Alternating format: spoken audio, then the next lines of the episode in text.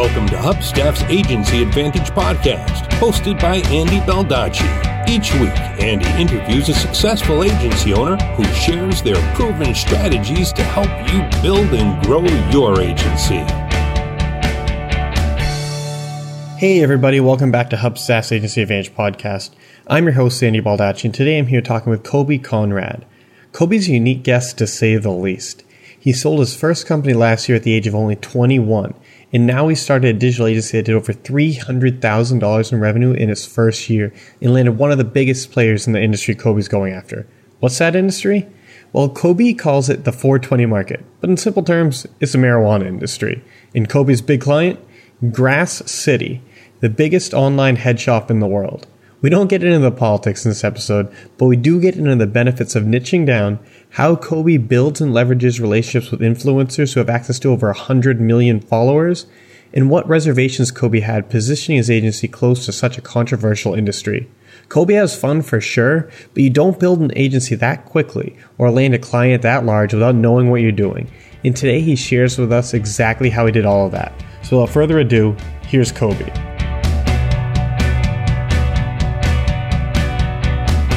Koby, thanks for joining me today. Thanks. It's um glad to be on here. Yeah, so let's start with your 60 second backstory. Who is Koby Conrad and what led you to starting Boise Digital? The very first company I started was called Hippie's Hope Shop, and it was an online retail store. We built up about half a million followers, got on like Forbes, Business Insider. Um, but I really love the marketing aspect of it. And I, so I started the company when I was 19, and then I worked at a local agency called Drake Cooper, and they're the largest agency in Idaho. And there I just really kind of fell in love with the culture and just the lifestyle of running an agency. So after I left Drake Cooper, me and a friend who worked there, uh, we kind of started our own company together called Boise Digital. And then we kind of just leveraged our agency experience that we had at Drake Cooper combined with our skill set that we developed with Hippie's Hope Shop. And we used that to kind of go forwards and sell clients. Nice. And so, what were you doing at Drake Cooper? Um, so there, I was managing the social media and social ad spend. So I was running like, basically like Facebook ad campaigns for like really big brands, so like Jackson's and JCalf and Visit Idaho. So I would go in, we'd make a bunch of different variances, we'd see which variance performs the best, we'd run our uh, ad spend through that variance. But basically, it was kind of media buying for social media, which I found a lot of fun. Yeah, and how big is Drake Cooper? Um, like how many employees roughly? Uh, I'm not sure. I think like 40 to 50. Like from a US size, it's probably a mid-sized agency, mid to a smaller. But for Idaho, it's it's the biggest one that we got. Did that help you kind of know what to expect when starting out with Boise Digital, or or what was what were those kind of first few months out on your own? A little bit, yeah. So Drake Cooper, they definitely opened my eyes to what it's like to kind of be an agency. But it's weird now because I'm kind of looking back at it, right? And I can see like things that I thought while I was working there versus like things that I had to learn by actually doing it. So like there's a huge difference between just executing a small account versus like completely understanding how you get that big account or why an agency charges what they charge or why they take the accounts that they do. And a lot of that stuff um, I, I, feel really ignorant to it when i was working there that i kind of had to learn through experience and just kind of getting my hands dirty with my own company. Pricing was it did you not understand why they were able to charge so much or, or what sort of were some of the specifics that kind of get to reshape by learning yourself. Yeah, exactly. Like um, why they charge so much, why they uh, would work more with creative work instead of like digital advertising. So the price point's definitely one. I definitely have a very different price point than they do and I kind of realized that agencies they have different things that they sell too, right? So the one I worked at, they're very much a creative agency. But you also have agencies that are more like development shops or agencies that are more strategic or ones that focus more on the ad spend. So when I left, I had to kind of decide what type of agency I wanted to be. I'm, I'm not like Drake Cooper at all. I'm not very I'm not a strong creative guy. Our our focus more is on influencer marketing and social media and like digital advertising. Okay. When did you actually go out on your own? How long ago was that that you started Boise Digital? Um, so that was about a year ago. this thing happened if you've been following uh, Facebook's organic reach at all. So with my store, Hippies Hope Shop, it was almost completely driven by Facebook traffic. And we were making a lot of money, well, like 10K a month, which was good for a 19 year old. But, uh, and then organic reach just completely dropped out from underneath of us. So we went from doing about 10K a month to the first two weeks in January of 2015, we did $500. And I was, wow wow, this is bad. So like we eventually we built it back up a little bit, but at that time I was like, I really we need to focus on something else. So I launched uh, Boise Digital and then another company called Boise Cleaning Fairy at the same time, which were two uh, service businesses. So a little bit more brick and mortar, still in the digital space. Basically, it came out of a necessity of my current project was kind of going downhill due to market forces, and I needed to figure out some new way of creating revenue. So out of necessity what is Boise Digital like to like how much revenue are you doing? How what is where are you guys at right now? So combined Boise Digital and Boise Cleaning Fairy do about half a million. Boise Digital by itself probably does about 300,000 yeah, so we have a bunch of clients within the our local space. We do work for our local university, Boise State University, Boise Fryco, Sockeye Brewing, uh, Proof Eyewear a little bit. But our largest client is actually um, GrassCity.com. And they are the uh, largest online head shop in the entire world. it's kind of funny. Uh, they started back in 2000, but they, they're kind of an older shop and they needed to basically create a stronger focus on their social media and their digital marketing. So they brought us on for for a very large amount that basically makes up the bulk of Boise Digital. You you have some other bigger clients you're working with. How did you kind of out of the gate land those clients? So when I first started, the first couple clients we did for free. We basically we needed to build ourselves a portfolio so we took a couple key clients that had really good local branding so like boise fryco and then um, we built them a website when they needed a website. So we did a couple free ones to kind of build up our portfolio uh, just through hitting up businesses and hitting up people within our own network we kind of expanded like that. And it's interesting because at the start we took on every single client we could find but as we've gone on, like honestly, I think the thing that has helped us grow the most is knowing when to say no to a client.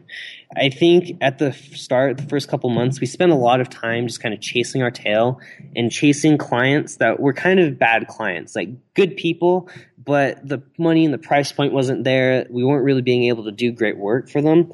Um, what about it do you think wasn't a good fit? Was it just that they didn't have much of a budget? Were they too controlling, or what was it that you think made them not a good client? Yeah, I think part of it's the budget. Part of it is it's some people they need something done, but they don't really understand what they need done.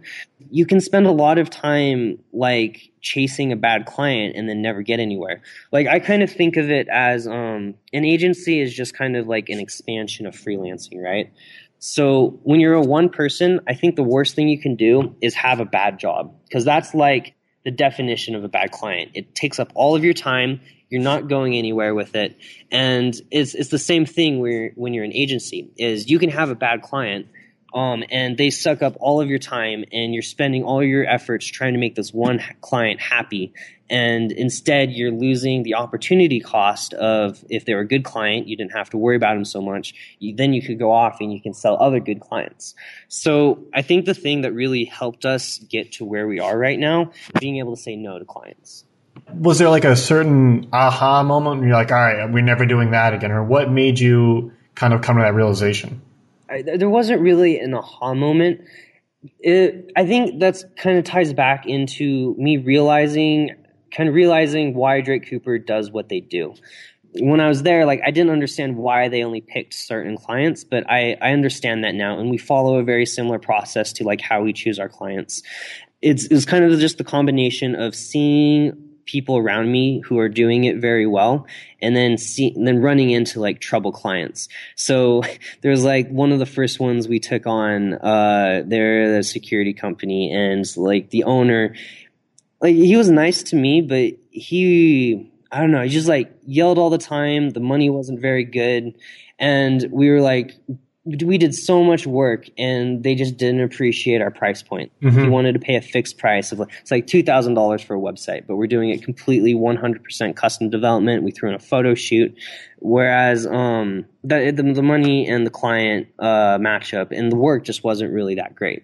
So now we want to do clients where we get paid well. The clients are really good to work with, and the work that we do is work that'll get noticed. So like with Grass City we're going to build them the largest 420 social out of any other head shop in the entire world. That's cool. When you say 420 social, what do you mean? Basically, out of any other head shop, we're trying to build them more social media than anyone else has. So by being able to do that, we can define ourselves in this industry. And people look at that like uh, other other companies are looking at that, and they're seeing the work that we do for this client, and they're like, we want to use Boise Digital too. And by picking accounts where we have the opportunity to do really good work, um, even if the money isn't as good, or maybe if the client has problems, it, it, it allows you to kind of promote yourself like that, if that makes any sense. Yeah, no, absolutely. It's like it, no one cares if you do great work, but no one else sees it. It doesn't. It doesn't help you. The client might like it, but if if it's not public, it's not really going to help bring you guys to where you want to be. To back up a little bit, you start. You were doing some free work, getting some bigger logos on the page, building a portfolio, kind of learning as you went, growing, and then what? How did you land such a big? Like, how did you Grass City approach you, or did you approach them, or what was that process like? It actually they approached me on uh, Clarity FM. I did a lot of consulting. Um, and one of the people I did consulting for was uh, dankstop.com. And I helped them out when they're really small. I talked to the owner for a couple hours and showed him how to do social and SEO and stuff. And he left me a really good review. They grew to be one of the largest head shops and a very major competitor with grasscity.com. And uh, Dankstop, they never ended up hiring my agency, but because of the review, Grass City found me through that and uh, they Grass City ended up hiring me uh, for their company.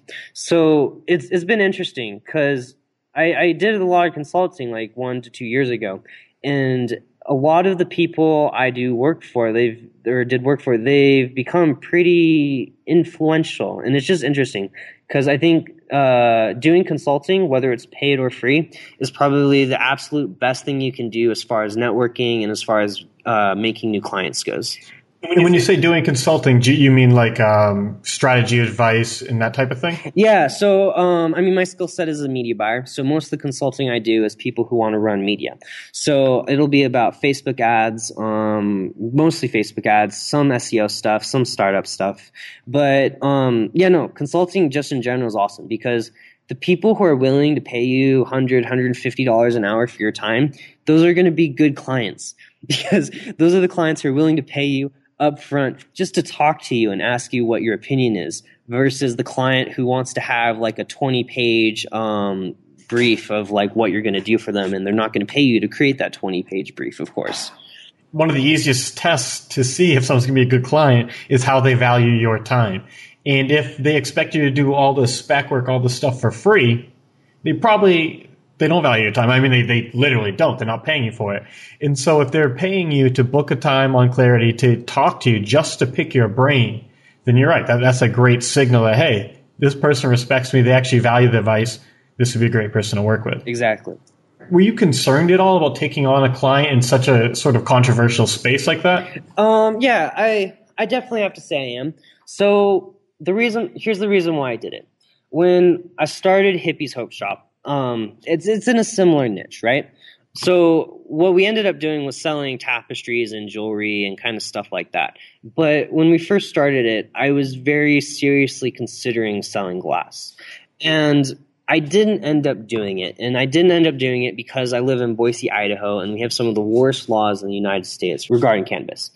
And And just for listeners who aren't aware, by glass you mean like smoking devices, yes, pretty much, like right? like bongs and pipes, exactly. yeah. Um, so and I did consulting for Dankstop. And Dankstop, they were they're uh, newer than me, and they started from zero, and I showed them what to do, and they did it, and they became really big. And that's obviously a ton of effort and work on their own part. The guy who started it, super talented dude.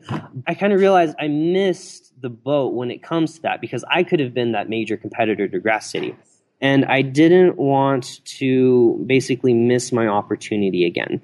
So when I had the opportunity to kind of dive into this niche of 420 marketing, I I jumped on it because I, I think the industry is going to blow up. Honestly, like we just got an article on Forbes talking about how it's supposed to be a 40 billion dollar industry by the year 2020. I think in 10 years it's going to be looked at a lot like alcohol and there's going to be an agency that's the number one 420 agency in the world. And I would really like to be that agency. And I think that I have a really big client in that sphere that we can kind of expand and work off of. And I think that as time goes on, it's going to become more legalized, the industry is going to become more open, and there's going to be a lot more opportunity in this space. I mean, I was going to ask you a lot of those questions. I was going to say, like, are you planning on kind of pivoting and, and focusing on this industry? And it seems like the answer is a resounding yes. So, do you do you stick with the Boise Digital name? Are you thinking about changing it, or are you just kind of seeing how it goes? Yeah, yeah. So, we're going to take it very slow. Um, basically, I have a couple of major industry partners we're thinking about merging with, Grass City being one of them. When you say merging, what, what do you mean by merging? How would you merge with Grass City? So it, this is completely up in the air. Um, right. Still in talks about it with them and everything. But basically, we already run such a large chunk of their marketing, right? And they, there's other brands that have seen the work that we've been doing and have been really interested in using us that are kind of competitors to Grass City. So to make sure there's no conflict of interest, uh, we've been thinking about giving them some equity and kind of bringing them on board to Boise Digital. Uh, I think because number one, it eliminates the competition uh, issue. And number two, like these guys are like the titans of this industry. I mean, they started in 2000 and they're the number one head shop because while Operation Pipe Dreams has been going on, these guys have been just shipping bongs back to the US for the last 15, 16 years without any competition. And Operation Pipe Dream is just for listeners who don't know, that's when the US started cracking down on online head shops, right? Yeah, exactly. And they have a couple other uh, foreign co- competitors, but the space hadn't really been um, that established. So these guys, they they know all of the current major brands in this industry. So from a competition standpoint, it's smart to bring them on. From a partner and network standpoint, it's smart to bring them on because they could definitely help us expand our agency in that way, if that makes any sense. Yeah, so you would almost be like under the Grass City brand, you would kind of be like their service partner. Exactly. They offer service. Exactly. Okay. So I, uh, we're still just talking about how we right. structure, but yeah, we're going to bring them on, and we're going to basically leverage, or if this works out, I want to help us leverage the Grass City brand to kind of expand us as the number one 420 agency. Name wise, uh, like you're asking, so I, uh, Boise is the city of trees. So we're actually thinking about just keeping uh, Boise Digital as Boise Digital and just kind of rebranding it as the Agency of Trees. Interesting. yeah, no, that's clever. I don't think Boise had that in mind originally, but our uh, governor will probably kind of laugh at me, but you you landed this big client. You're doing work with them, and it's in a blowing up market. No matter what side of the politics you're on, it's clear that things are changing. That the market's only going to get bigger. Um, so, what type of work are you doing for an e-commerce site that is so large? Like, what are you doing to help them? Mm-hmm. So, the number one type of work that we do for all of our clients is actually influencer marketing.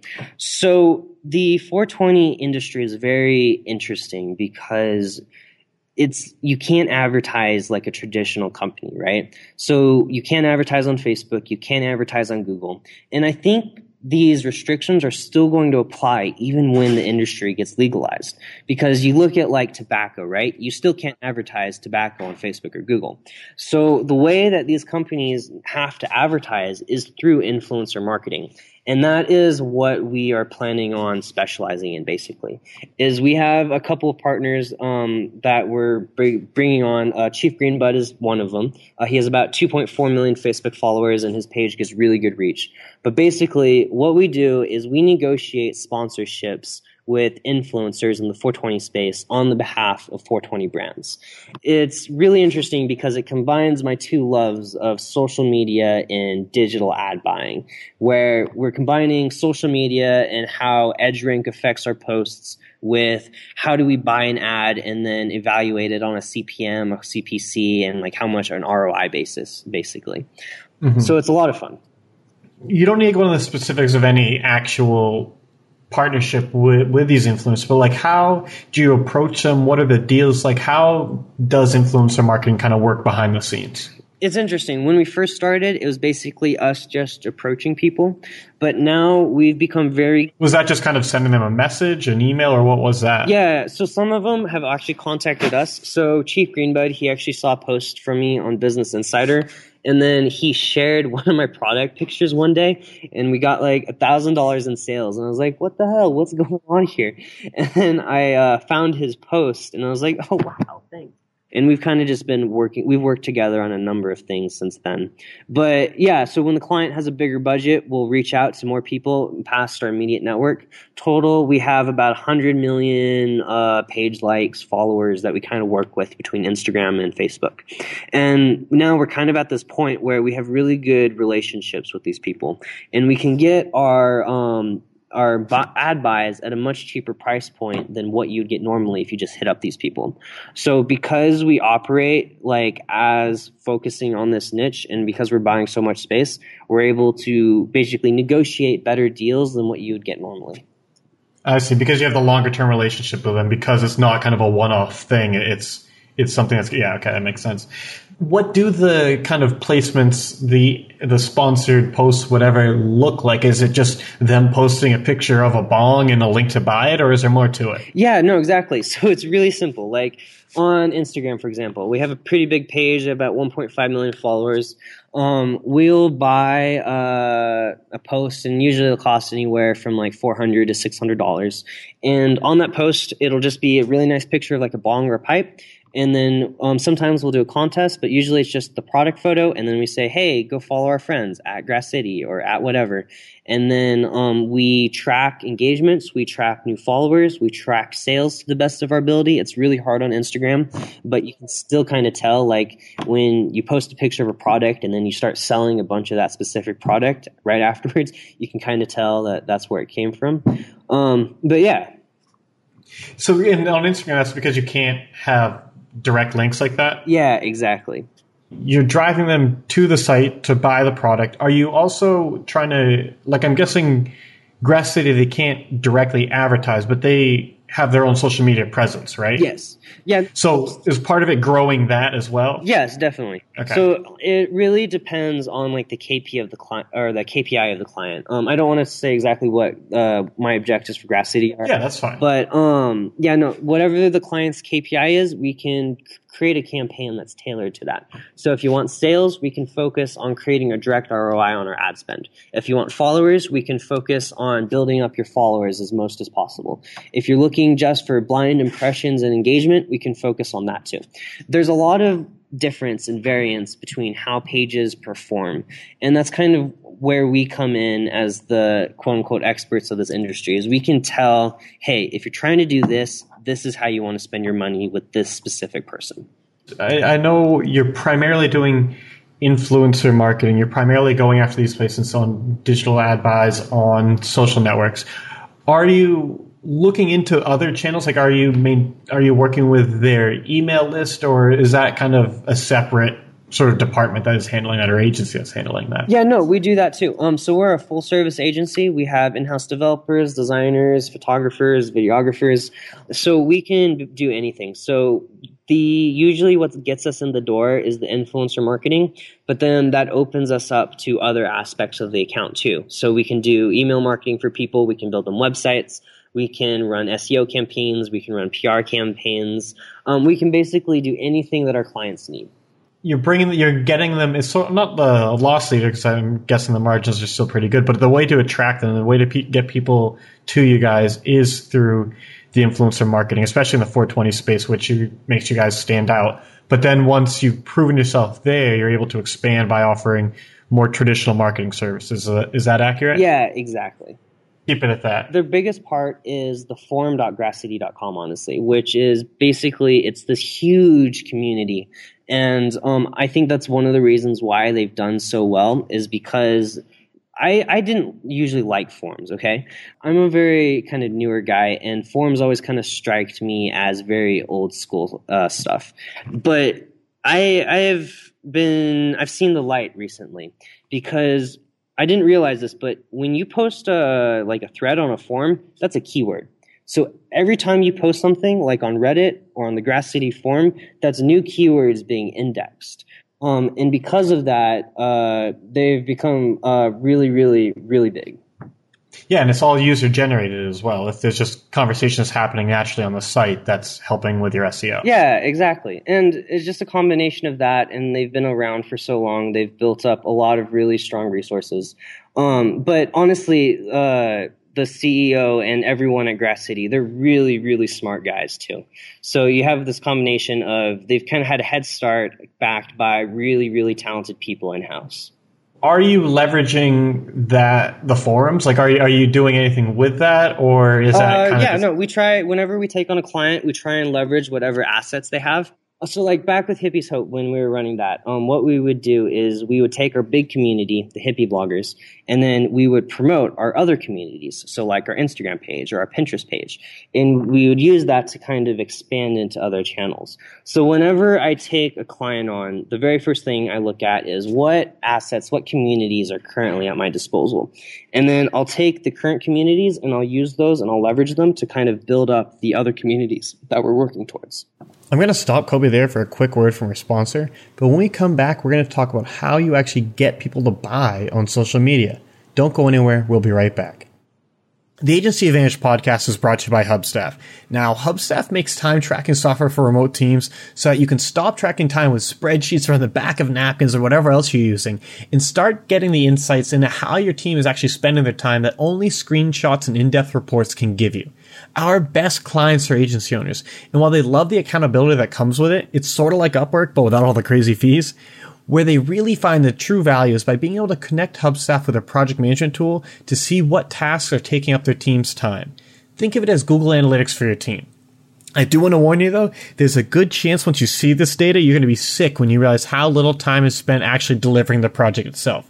But you can't set up the procedures to make your agency more efficient if you're just guessing where time is being spent.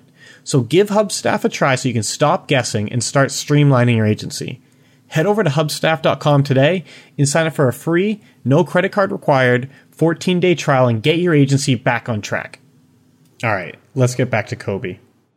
Once you've done it, once you've built up these big communities on the social channels, like from my knowledge of social media, like people don't want to just see someone constantly, almost not spamming them, but constantly telling them to buy, to buy this, buy that. And so, how are you kind of nurturing those communities while still balancing that with driving results? We like to post usually one product photo a day, no matter what brand we're working for.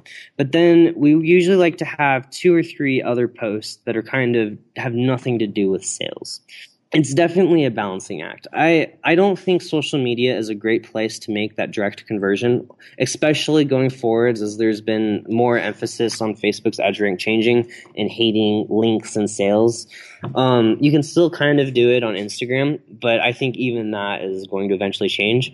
To me, social media, it's almost like the infrastructure for your community. It's building up a group of people that like to talk about a specific niche.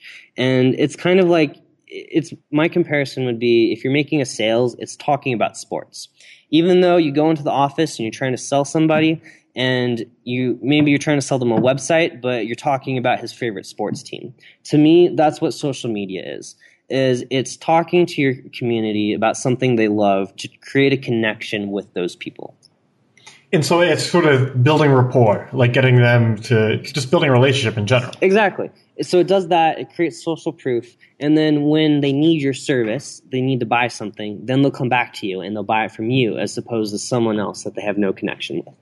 In terms of thinking like a like a sales funnel, that the step to getting to the conversion is it's softer. It's not necessarily you're making always making a direct hard pitch it's just being front of mind so that when they realize they need it, they know where they're going to go. Exactly. So you do that, and then when you have a sale, then you push it as an actual sale. So the day to day organic stuff that we talk about is usually not sales stuff.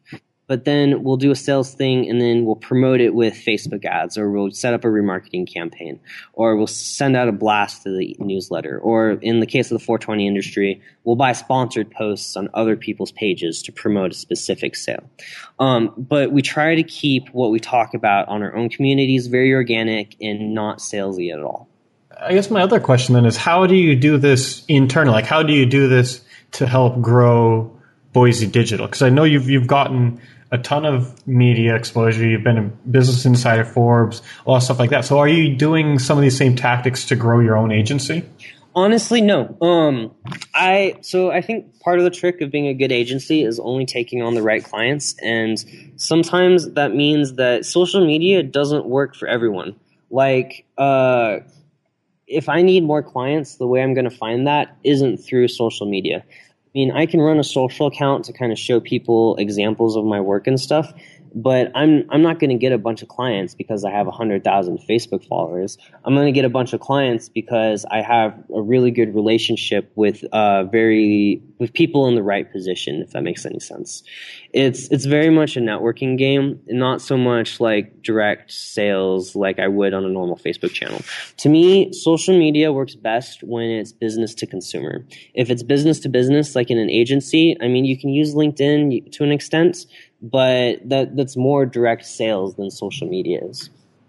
The business to consumer, the price points are lower. It's different things. They're not necessarily impulse buys, but they're smaller things. Whereas when you're doing B two B, when you're working with someone's business, when you're providing high value services, there needs to be a lot bigger element of trust involved because you're working on their livelihood. Exactly. Like when someone gives you $100,000 for a contract, they're not doing that because they saw a really interesting Facebook post. they're doing that after hours of discussion and talking about their brand and creating a proposal for exactly what you're going to give them.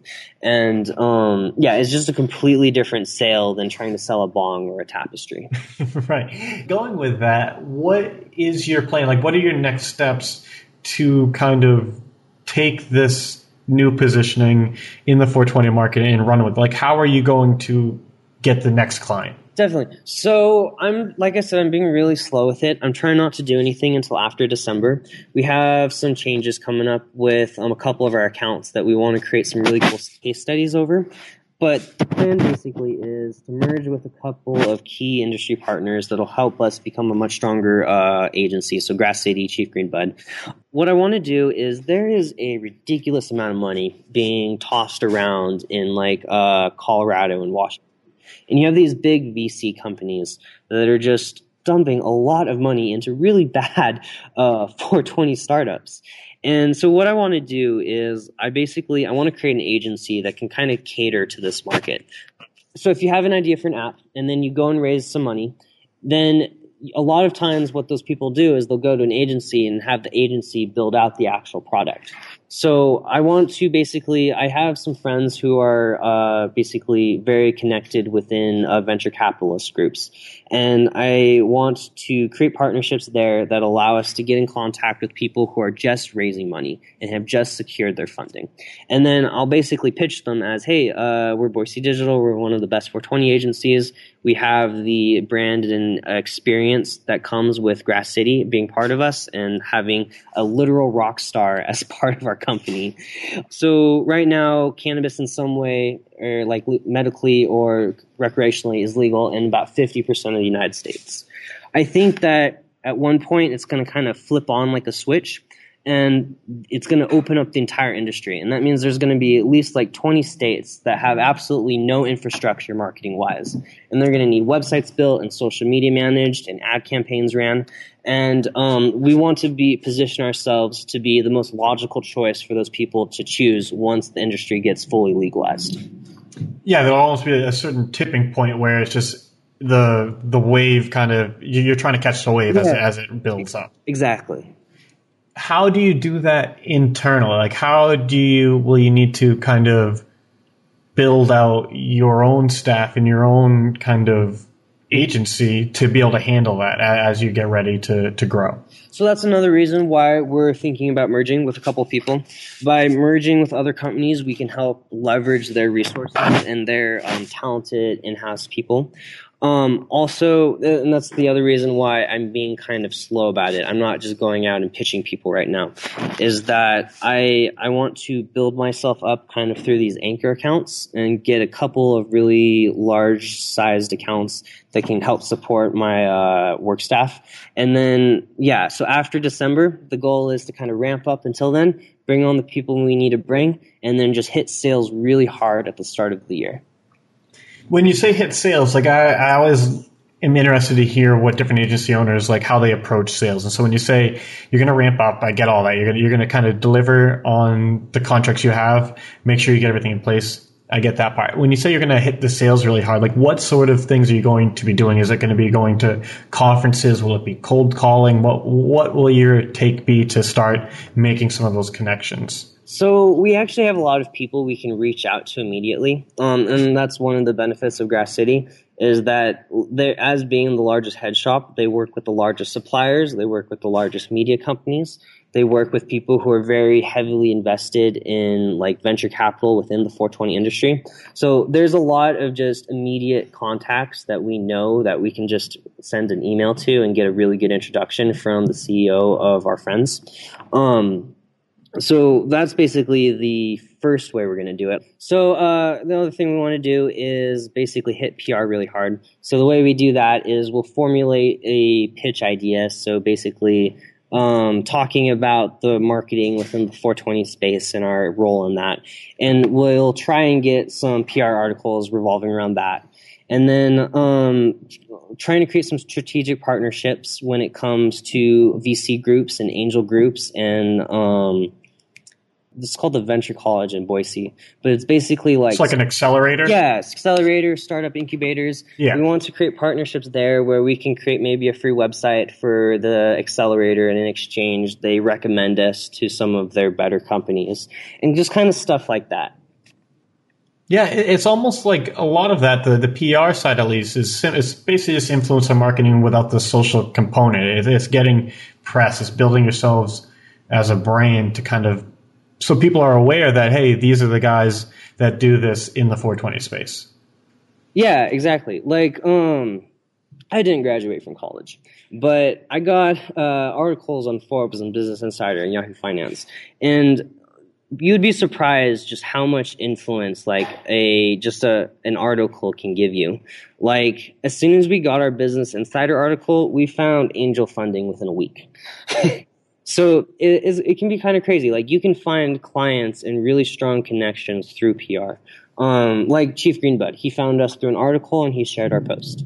Um, how do you get those placements? So that PR, like how do you get featured on Business Insider, Forbes, or Yahoo Finance, or any place like that? Definitely. So what we do is we we determine what we want our pitch to be. So and then we basically we research uh, authors who are currently writing in that industry, and it's honestly it's just a numbers game. If I send out, I create a pitch that revolves around my concept, and then if I send that out to hundred different authors, I know that there's going to be a conversion rate on that. So maybe three to five percent of them will end up writing an article about me. So we basically create the concept, pitch people, and then just follow through with your leads. And if you pitch enough people and you have a good enough concept, you'll find people that will want to write an article about you. Is that is that similar to kind of some of the side of, of the work you're doing for your clients? Yeah, no, and we do that for our clients as well. So like we'll run a PR campaign and I'm sure we're very different than like your traditional PR where this is your messaging and stuff. For us, it's more of like a contact and a footwork game. So um, we definitely do this for our clients. Like we just landed an article on Forbes. Uh, forget which section, but we just landed an article on Forbes about uh, the 420 industry, and we got Grass City in it. Is really good for a number of reasons. It makes the client looks good, but also uh, it's kind of an SEO strategy too, right? You get an article on Forbes, and that's a really strong backlink from a really big website that helps as well. To to back up a little bit, we we talked a bit kind of about your your bigger plans long term we talk about what you're going to be doing until december but like what are you doing right now? Like what does the next month look like for you? Honestly i'm just enjoying life and executing. Like uh, someone paid me to roll a blunt yesterday. That's pretty how did how did that come up? Excellent. I posted an article on reddit. It went a little viral. We drove a bunch of traffic. Um, yeah no it, it went really well Like, so it's literally just like a content marketing piece. Yeah, exactly. We're we're just making content for the YouTube channel. We're making content for the magazine. Um, like we're having a like I can't believe people are paying me to do this. Like, is this so much fun? Um, I I absolutely love this industry. Um, we don't do anything in Idaho like filming wise, but we'll drive over to like Oregon, and then like we're literally being paid to smoke out of really awesome glass that we get to keep at the end of it. How so, far is the drive to Oregon? It's, it's like 40 minutes. We're pretty Oh, that's, that's not bad. Okay, yeah. yeah. and so just so listeners are aware, and when you mentioned Oregon and uh, Colorado earlier, those are two states where marijuana is legal recreationally. Correct. Yeah. Okay. When you started out, though, it, you didn't have this kind of vision of being the 420 agency, or did you? Was this like a plan from the beginning, or did it kind of just happen? I know you talked about the clarity call and all of that changing things, but did you have this in the back of your head from day one? No, definitely not. Like uh, originally, we didn't take on any 420 clients. Honestly, I probably wouldn't have taken a 420 client if it was if Grass City didn't contact me first. They they were just so huge that I just couldn't say no. so yeah, no. Originally, like it was a fry company, a sunglass company. We did. I mean, we did work for our local university. That's right. It's very government and structured. They weren't extremely thrilled about my new clients, but Grass City was just so much bigger than anyone else. I just couldn't say no. So there's definitely been a shift between where we started and where we're planning to go. And like I said, everything is still kind of in the works. We'll see what ends up happening over the next couple of months. But if everything um, ends up going well, we definitely will switch to more of a 420 focus going uh, going forwards. Yeah, and a, a lot of the guests I've had on on the podcast have talked about the benefits of having kind of that strong positioning, where instead of just being a full service digital agency, you're the agency for X, and that could be the 420 industry, that could be for Shopify e-commerce stores, it could be whatever. But a lot of people still resist that. Did you have any reservations? And I know you still haven't fully completed the process, and you still have more traditional clients, but have you had any reservations about picking kind of a narrow niche like that? Um, yeah, no, there's definitely lots of reservations. Um, yeah, no, definitely lots of reservations. Like, because if we do this, I mean, we're going all in, right? Right. I mean, I, I started a hippie shop first, and like I've been on uh, THC magazine, but to have Boise Digital, which is like the largest company I've started so far, and to have that be strictly 420 focused, I we'll we'll see how it plays out. because that's the thing is a lot of a lot of the advice other guests will give is that in most cases you can an agency if they're thinking about specializing and like one of the other guests does um, basically design conversion rate optimization all, all of that for um, membership sites built on wordpress so instead of just wordpress it's membership sites. And a lot of their advice will be well you can always go back to something different but i feel like in your case you're not really going to be able to go back. No. Yeah no it's definitely uh we're diving in. But you know I don't think people really care. Like, there's this taboo about it, and maybe like 10% of people are like, oh, I'm not going to work with these guys because they're in this niche. But I haven't had any clients drop me that are in the traditional space. And everyone I've talked to, they haven't cared that it's a 420 company. I mean, when we talk about it, we're talking about millions of keywords and reaching millions of people. And they see amazing analytics that you would never see in a different industry. And because of this, it, there's definitely a very professional focus to it. And I think that people at the end of the day, they care about whether or not you make the money, not whether or not your drug of choice is uh, weed over alcohol.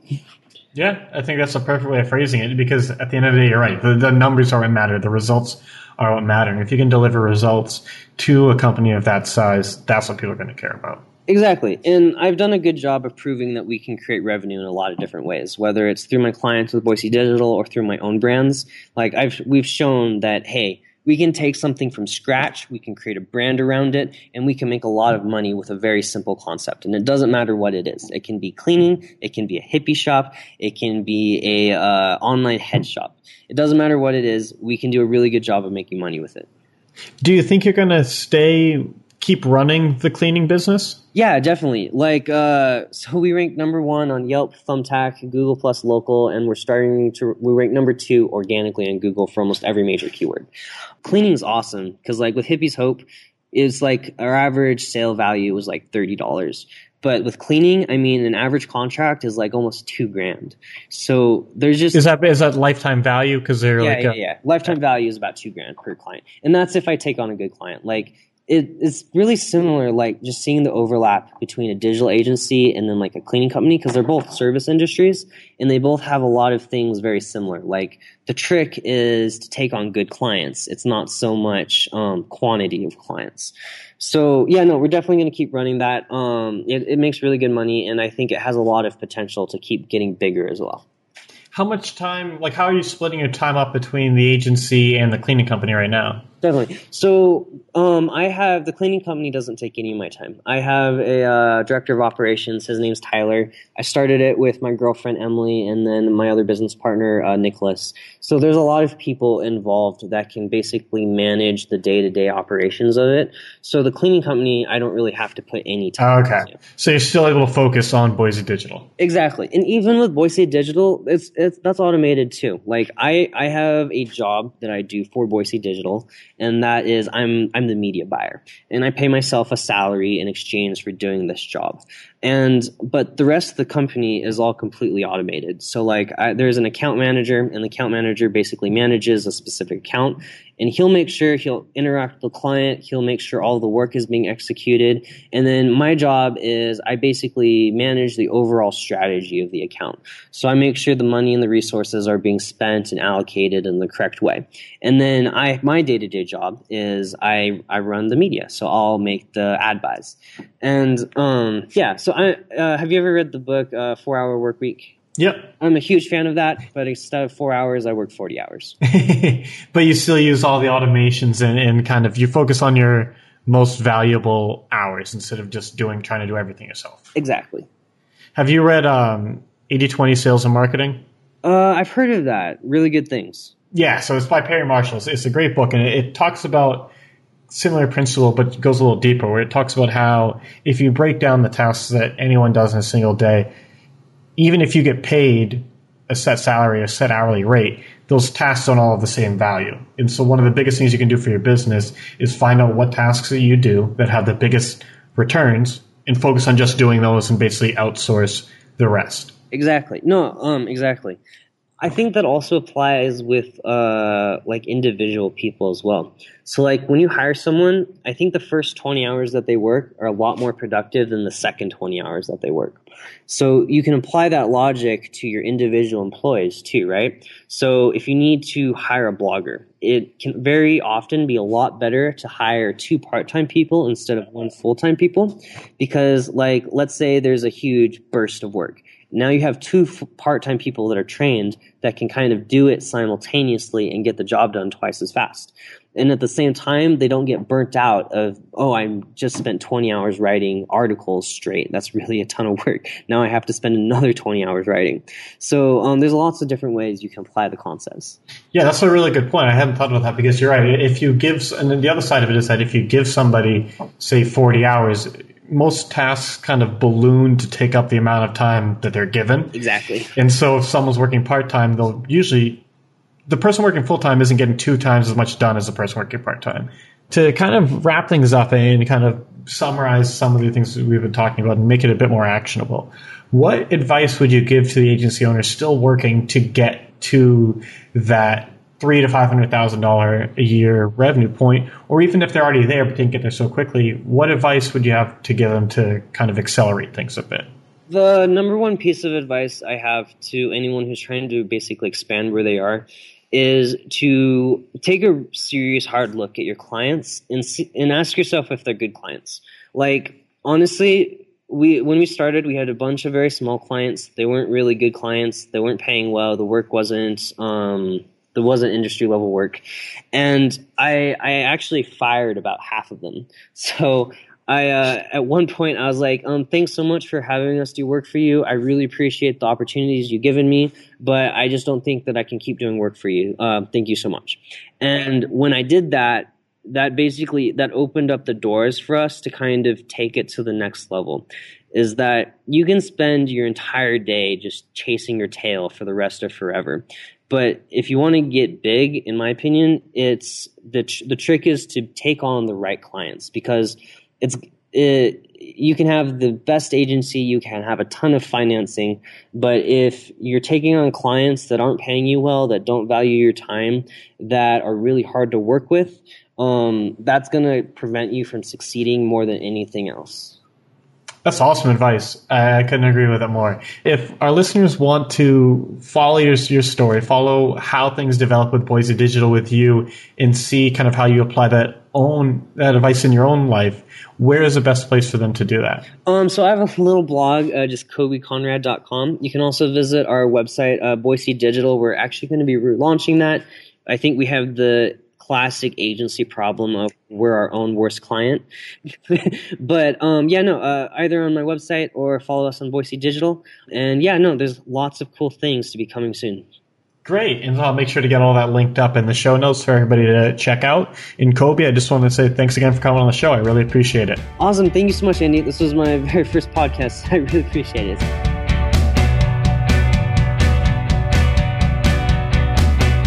That was a fun and unique interview to say the least. And while the underlying principles of marketing don't change from market to market, it's still always interesting to me to hear how it works in practice in different industries, especially in industry where one of the biggest influencers is named Chief Greenbud. Koby hustled to build his agency for sure, take on free work wherever he could just to help build his name. And those bets paid off, allowing him to move up the ladder. But what really set Koby apart was how he leveraged his personal relationships to grow his business. And I hate calling this networking because that always conjures up these uh, images of sleazy salespeople trying to hand out as many business cards as they can. But at his heart, this still was networking. Koby just did it in a different, more personal way. Instead of selfishly trying to make friends with people who could help him, Koby gave advice and help to everybody he could. Many of those people became influential and continued to speak highly of him, so the clients kept coming in. He also made sure to work with high profile clients so that the work he did for them would be seen by other potential clients. Now, I'm not telling you to go do free work to pad your portfolio. Most of us have bills you have to pay. But I am saying try to find ways to help spread your expertise. This could be something as simple as taking paid calls on Clarity.fm, or it could be hosting a free luncheon for the local Chamber of Commerce. You should also find ways to get the work you've done in front of more people, either by seeking out higher profile clients or by finding other ways of promoting it.